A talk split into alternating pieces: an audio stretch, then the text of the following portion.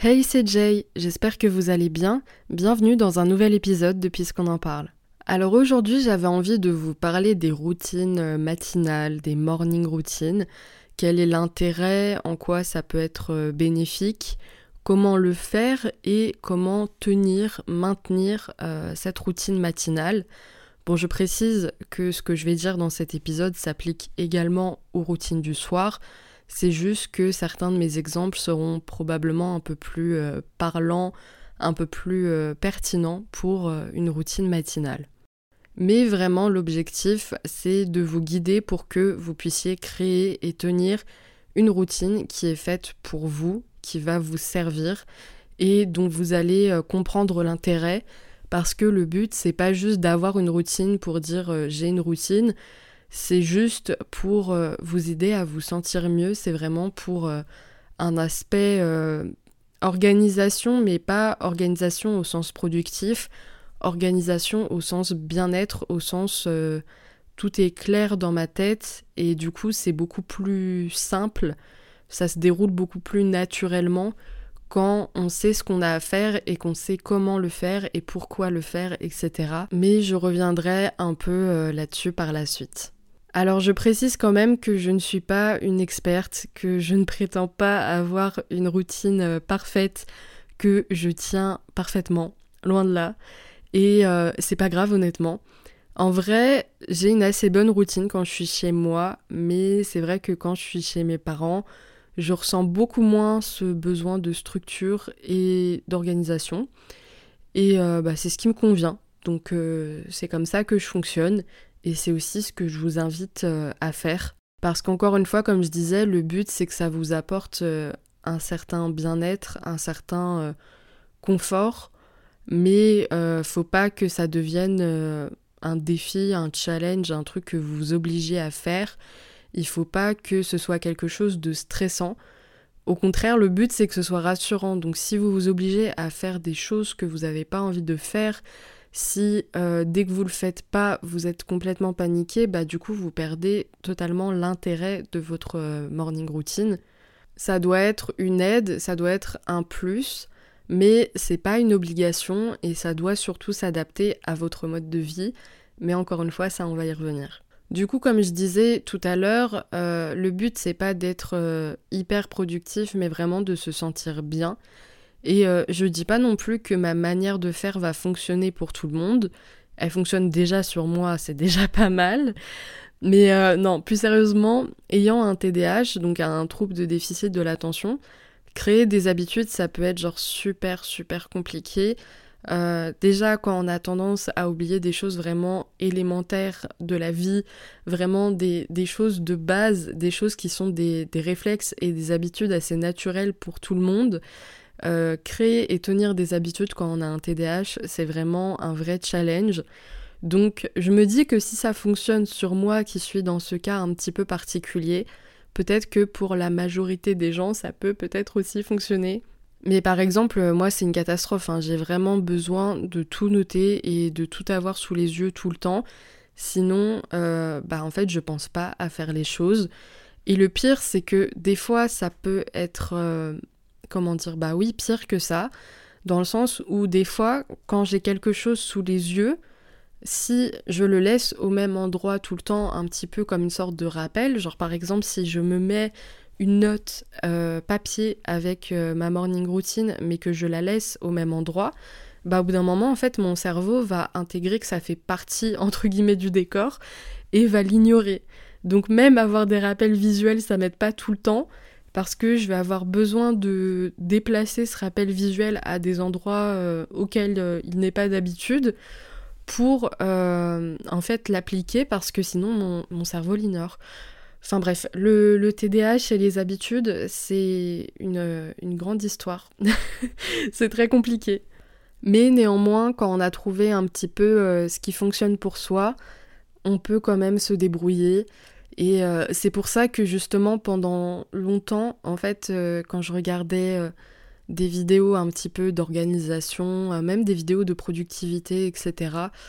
En fait, tout ce qu'on me proposait, ça fonctionnait pas sur moi, tout simplement parce que mon cerveau est un peu calibré différemment, je dirais.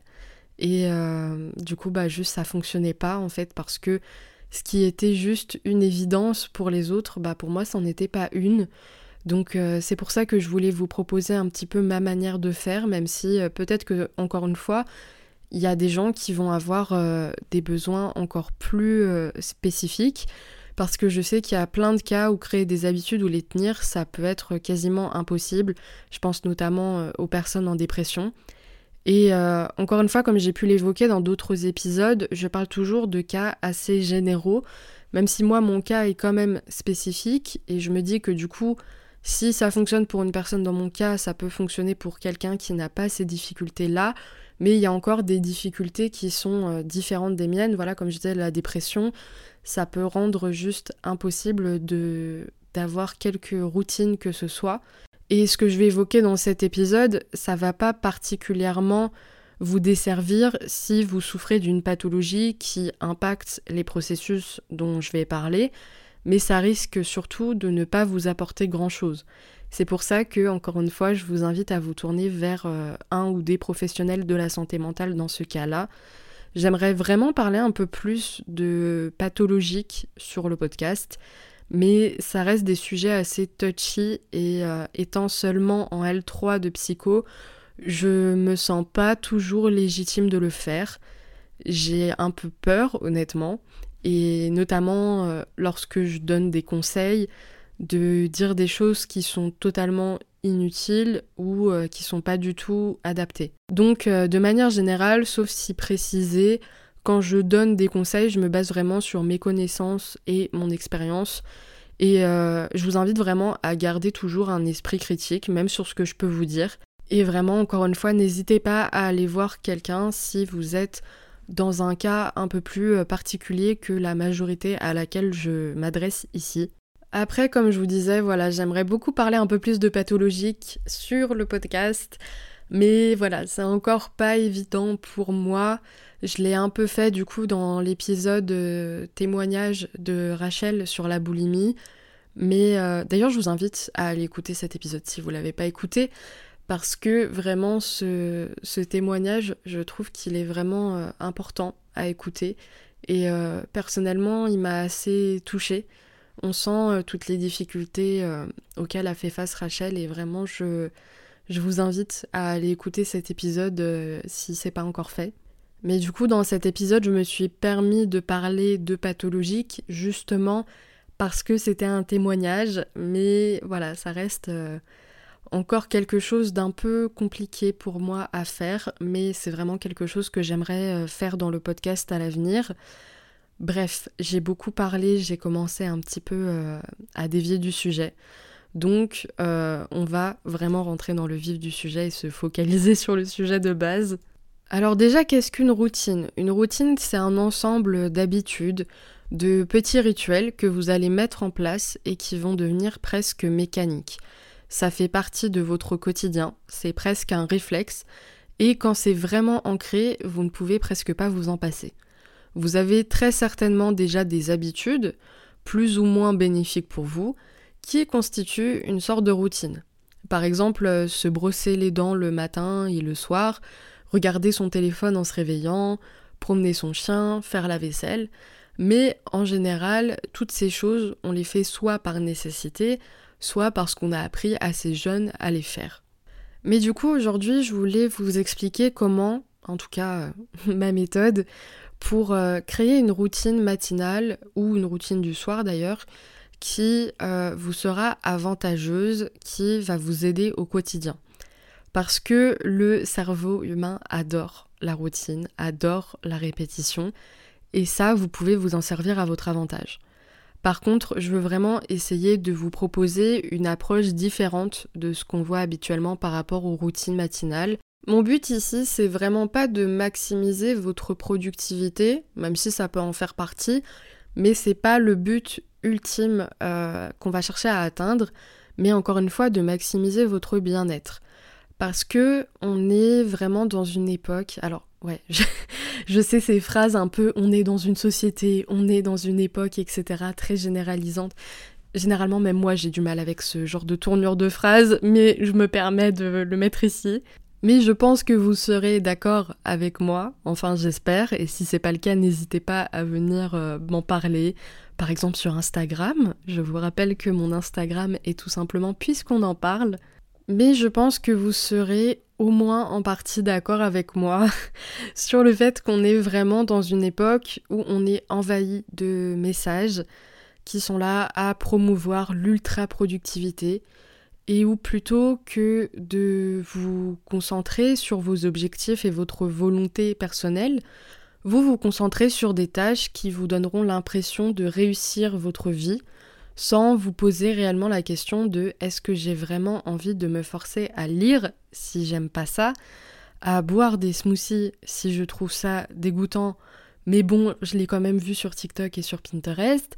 Donc même les pseudo-activités de détente et de temps pour soi, comme la méditation, alors je dis pseudo-activité parce que c'est pas forcément une fin en soi pour tout le monde. Moi je sais que j'aime beaucoup la méditation, c'est quelque chose que j'adore, mais on a vraiment l'impression que c'est un petit peu la seule et l'unique solution quand on parle de se détendre. Je sais pas si vous avez déjà parlé de ça avec des gens autour de vous, mais généralement quand on dit je suis stressée, etc., les gens disent bah il faut te détendre, oui, et comment déjà ? Et généralement quand tu creuses un peu plus loin, les gens vont te proposer de méditer.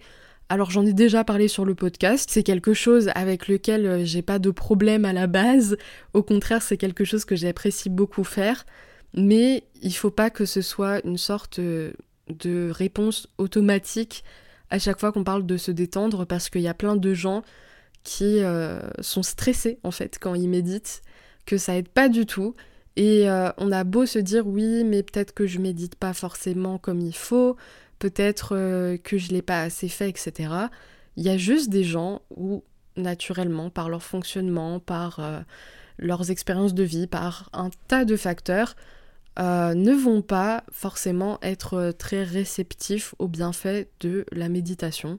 Donc voilà, tout ça pour dire que quand je dis pseudo-activité de détente, c'est juste pour dire que c'est pas une fin en soi, que c'est pas la seule solution que vous avez, et que lorsqu'on présente la méditation comme vraiment la solution ultime, c'est pas forcément le cas pour tout le monde. Et évidemment, je ne nie pas le fait qu'il y ait énormément d'études qui prouvent les bienfaits de la méditation, mais dans toutes les études, on voit également qu'il y a des gens pour lesquels ça n'a apporté aucun bénéfice. Et donc, je pense aussi à ces gens-là, parce que je sais que vous êtes désespérés d'entendre tout le temps la même chose. Mais du coup, ce que je disais, c'est que ces activités de détente, par exemple, comme la méditation, comme je disais, le fait par exemple de faire du yoga, le fait de prendre soin de sa peau, etc., c'est plus vraiment vu aussi du point de vue de la détente, mais c'est aussi vu un peu du côté contrainte, quelque chose de très performatif, parce que justement on est notamment sur les réseaux sociaux bombardé un petit peu de tous ces messages qui nous disent si vous voulez être comme ci, il faut faire ça. Et c'est plus des suggestions, c'est plus des invitations, c'est plus des propositions, c'est des injonctions à faire des choses. Et personnellement, je trouve pas ça très réaliste de dire qu'une routine pourrait convenir à tout le monde.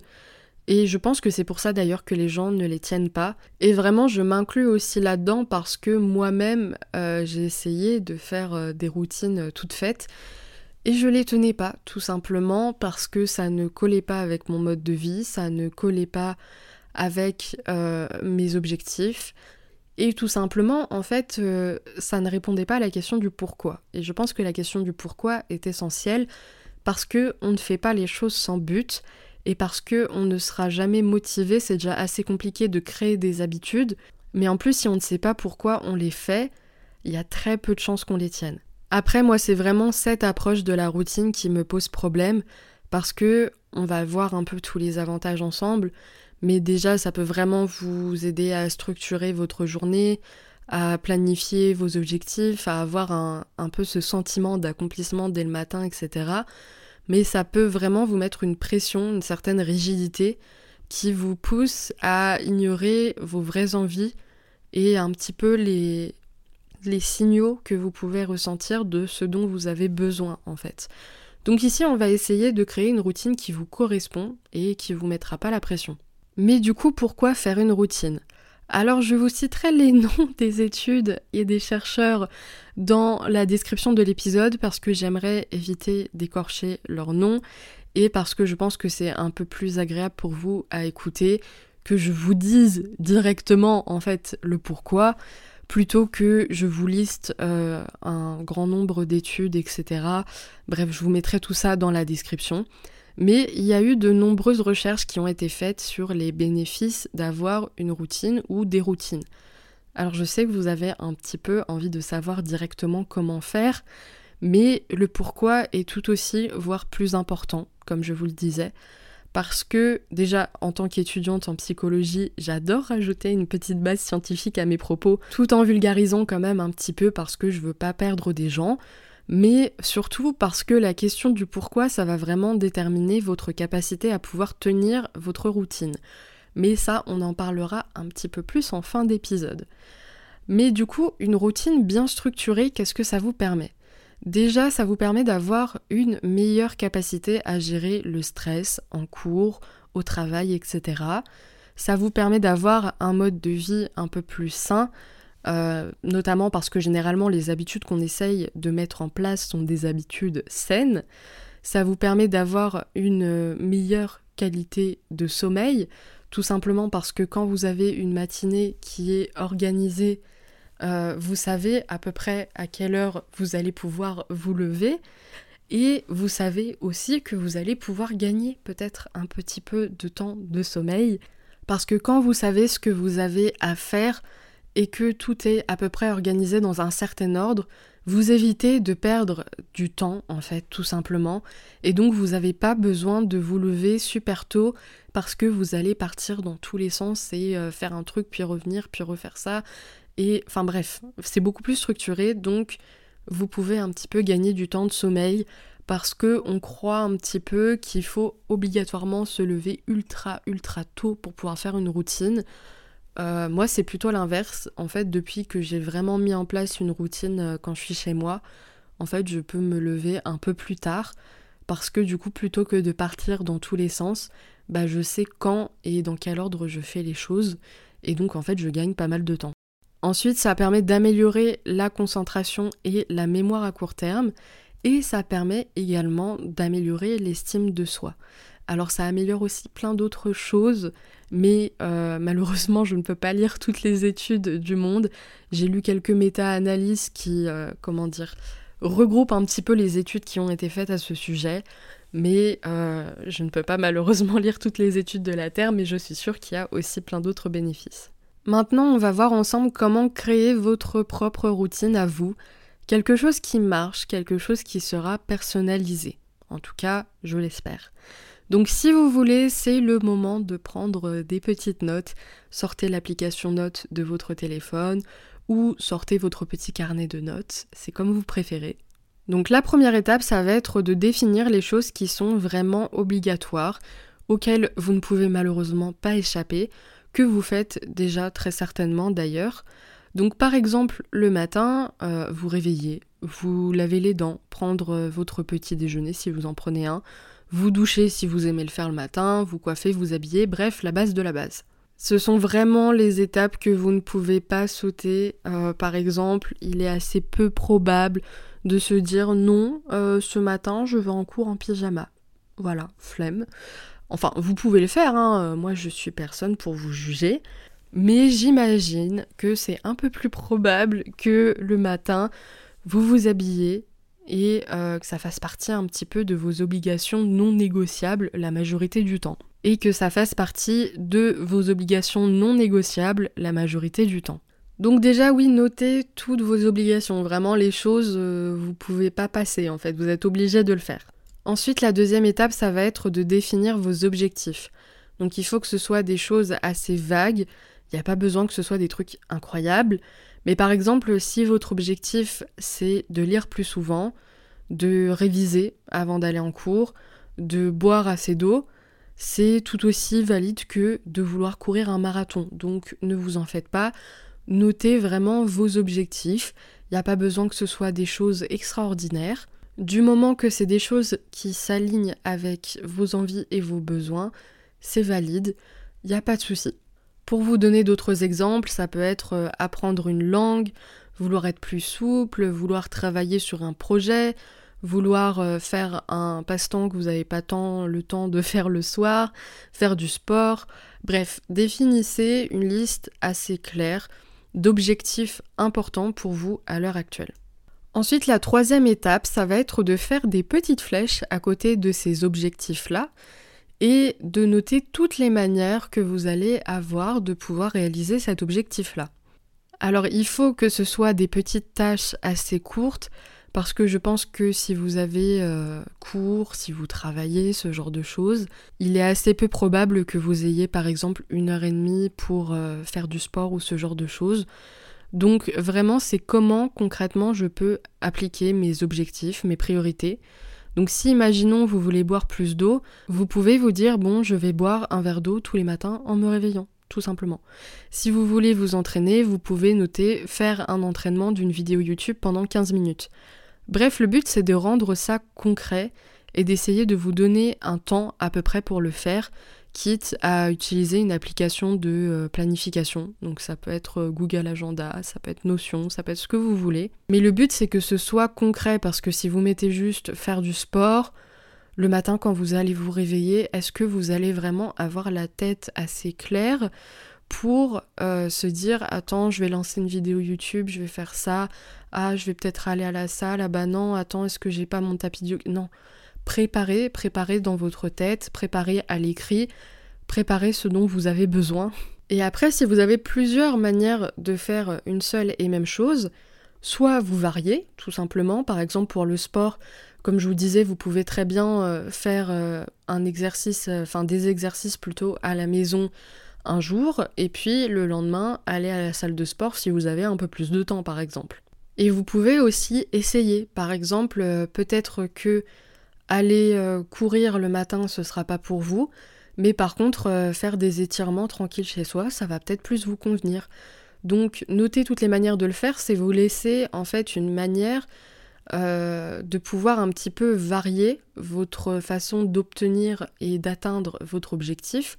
Et c'est aussi vous laisser la possibilité de pouvoir trouver quelque chose qui vous convient en fait. Le but, c'est pas de faire toutes les manières que vous avez de réaliser votre objectif, parce que tout simplement, il est assez probable que vous n'aurez pas la motivation et vous n'aurez pas le temps.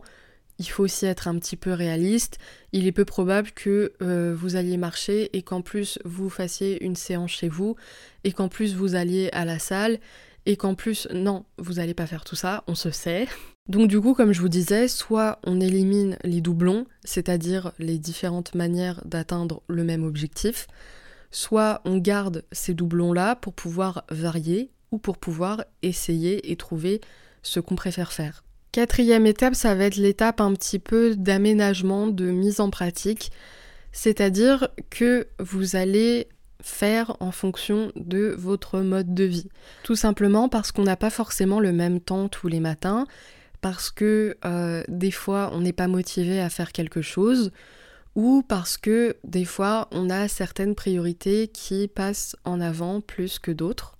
Donc du coup, il va être important de faire des aménagements, parce que votre routine n'est pas fixe et le but c'est qu'elle s'adapte à vous et pas que vous vous adaptiez à votre routine. Évidemment, quand on commence quelque chose de nouveau, il y a un temps d'adaptation et il faut aussi faire un petit effort, forcément, même si c'est pas évident, pour s'adapter à ces nouvelles habitudes et aussi pour justement atteindre ses objectifs. Parce que forcément, c'est jamais marrant de commencer le sport si ça fait des années que vous avez arrêté ou si vous en avez jamais fait. Au début, c'est loin d'être évident. Mais pour moi, le plus important, c'est que votre routine s'adapte à vous et qu'elle ait une certaine souplesse. Par exemple, vous allez peut-être vous rendre compte qu'il y a quelque chose que vous préférez faire le soir, ou tout simplement que vous avez un peu plus de temps pour le faire le soir. Et comme c'est quelque chose d'important pour vous, vous préférez avoir le temps d'y consacrer plus de temps. Ces aménagements-là, ça peut aussi être priorisé. Si par exemple un matin vous avez moins de temps, peut-être que pour vous, faire des étirements, ça va être plus important que de lire, ou l'inverse. Et donc c'est aussi savoir ce qu'on peut skipper un matin où juste on n'a pas le temps. Et ça va être aussi adapter le temps de chaque chose en fonction du temps que vous avez et de vos priorités. Je reprends l'exemple de faire des étirements par exemple et de la lecture. Si par exemple pour vous lire c'est beaucoup plus important, peut-être que vous allez vous étirer que 5-10 minutes, mais que par contre vous allez lire 20-25 minutes. Donc pour qu'une routine marche, il faut qu'elle soit réaliste et il faut vraiment prendre en compte le temps dont vous disposez et comment vous allez utiliser ce temps-là. Parce que vous n'allez pas nécessairement vous lever à 3h du matin si vous commencez le travail à 8h, juste pour dire que vous avez le temps de faire tout ce que vous vouliez. C'est clairement pas viable. Donc si vous pouvez planifier par exemple de 6h à 6h15 je fais ça, de 6h15 à 6h25 je fais ça, c'est vraiment l'idéal. Ce sera jamais respecté à la minute près, on est d'accord, mais c'est juste pour vous donner à peu près une idée. Enfin, on va passer à la partie comment tenir sa routine. Et pour moi, le plus important, comme je vous le disais tout à l'heure, c'est le pourquoi. Pourquoi, par exemple, vous voudriez vous lever un petit peu plus tôt ? Si vous savez pas pourquoi vous le faites, vous allez le faire quelques jours à la limite, puis la motivation de se recoucher sera un peu plus forte que celle de se lever. Donc pour tenir le cap tous les jours, c'est vraiment essentiel de comprendre la vraie raison qui vous pousse à suivre cette routine. Si vous avez une certaine clarté, je dirais, sur les bénéfices que vous pouvez en tirer, ça devient un peu plus facile de persévérer. Du coup, prenez le temps de réfléchir à vos motivations réelles, que ce soit pour améliorer votre bien-être, votre stress, avoir des objectifs particuliers. Votre pourquoi doit être vraiment lié à vos valeurs, à vos aspirations.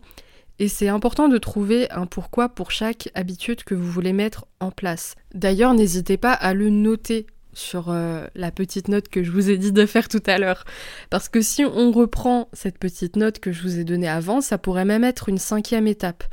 Je note mes obligations, je note mes objectifs, je les précise, j'adapte et je rajoute un pourquoi.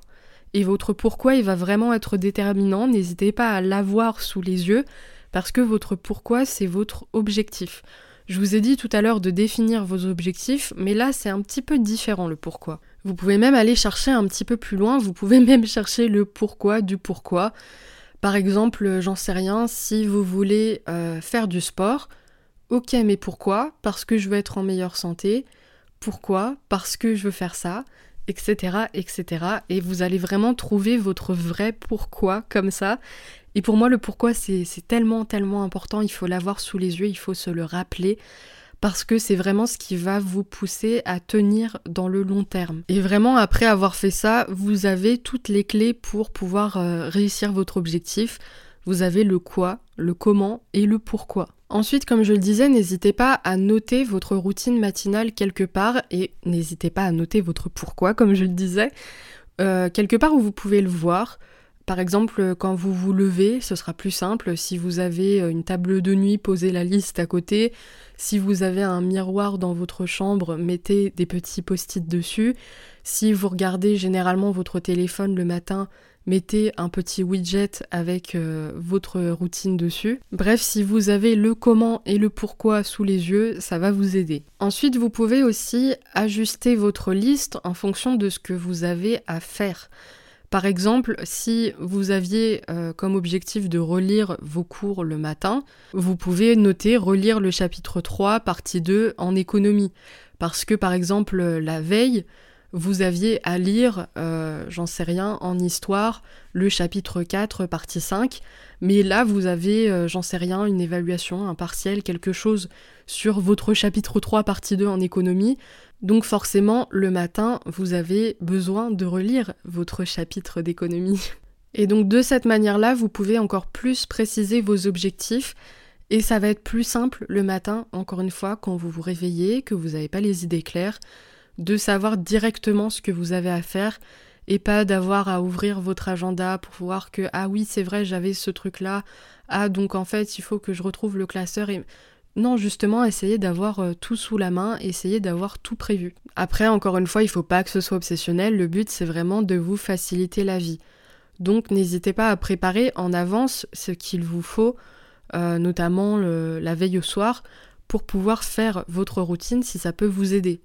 Par exemple, si vous voulez faire 15 minutes de sport, préparez-vous une playlist de vidéos YouTube, de séances de sport, d'étirement, de yoga, de ce que vous voulez, ou aussi votre meilleure playlist de sport sur Spotify, sur Deezer, sur Apple Music, ce que vous voulez. Et enfin, pour moi, la dernière clé et la plus importante pour tenir sa routine, et si vous devez vraiment retenir quelque chose de cet épisode, c'est de vous rappeler que la vie est faite d'imprévus. Je pense que je ne vous apprends rien et que parfois vous n'aurez pas vos 20 minutes par exemple pour aller sur Duolingo et vous entraîner à apprendre le japonais ou l'espagnol ou l'allemand ou ce que vous voulez, que parfois vous allez vous lever à 10h parce que vous êtes endormi à 3h du matin et parfois vous allez aussi juste avoir la flemme et ça c'est ok. Pour moi le mieux c'est vraiment l'ennemi du bien dans le sens où si vous vous mettez trop de pression, vous allez fonctionner en tout ou rien. C'est-à-dire que vous allez vous dire soit je fais les choses parfaitement, soit je ne les fais pas. Et du coup, vous allez finir par ne pas les faire parce que c'est impossible tout simplement de tout le temps faire tout parfaitement. Et c'est mieux de se dire qu'on n'a pas réussi à faire tout ce qu'il y avait dans sa routine 2 ou 3 fois à la limite dans la semaine. C'est juste pas grave plutôt que de se dire bon bah j'arrive pas à le faire tous les jours donc j'abandonne. Et je sais que quand on est un petit peu dans ce tout ou rien, dans ce perfectionnisme, c'est un mindset un petit peu plus profond généralement qui se répercute sur toutes les sphères de la vie et sur lequel il faut vraiment travailler. Mais justement si vous fonctionnez comme ça, je vous invite à travailler là-dessus parce que je fonctionne aussi un petit peu comme ça et j'essaye de travailler là-dessus et c'est pas évident. Mais voilà, vraiment essayez d'apprendre à se dire bah c'est pas grave en fait, c'est juste pas grave parce que la Terre va pas s'arrêter de tourner, ma vie ne va pas s'effondrer parce que j'ai pas lu les 10 pages que j'avais dit que je lirais ce matin. Et je vous en parlais un petit peu dans mon dernier épisode sur le 75 Hard où je vous disais que j'avais créé ma version parce que par exemple je trouvais ça stupide. La règle du si on loupe un des objectifs une journée, on recommence à 0. Et je suis toujours d'accord avec mes propos de la semaine dernière. Du coup voilà, c'est tout pour cet épisode. J'espère qu'il vous aura plu. J'espère qu'il aura pu vous aider, qu'il aura pu vous motiver. Si c'est le cas, n'hésitez pas à me suivre et à me faire vos retours sur Instagram. C'est Puisqu'on en parle. N'hésitez pas non plus à évaluer le podcast si votre plateforme d'écoute le permet. N'hésitez pas à parler du podcast autour de vous. N'hésitez pas à interagir avec cet épisode, à suivre le podcast pour découvrir ce que je vous prépare pour les prochains épisodes. Je vous remercie beaucoup de m'avoir écouté et moi je vous dis à bientôt à la semaine prochaine pour un nouvel épisode de Puisqu'on en parle.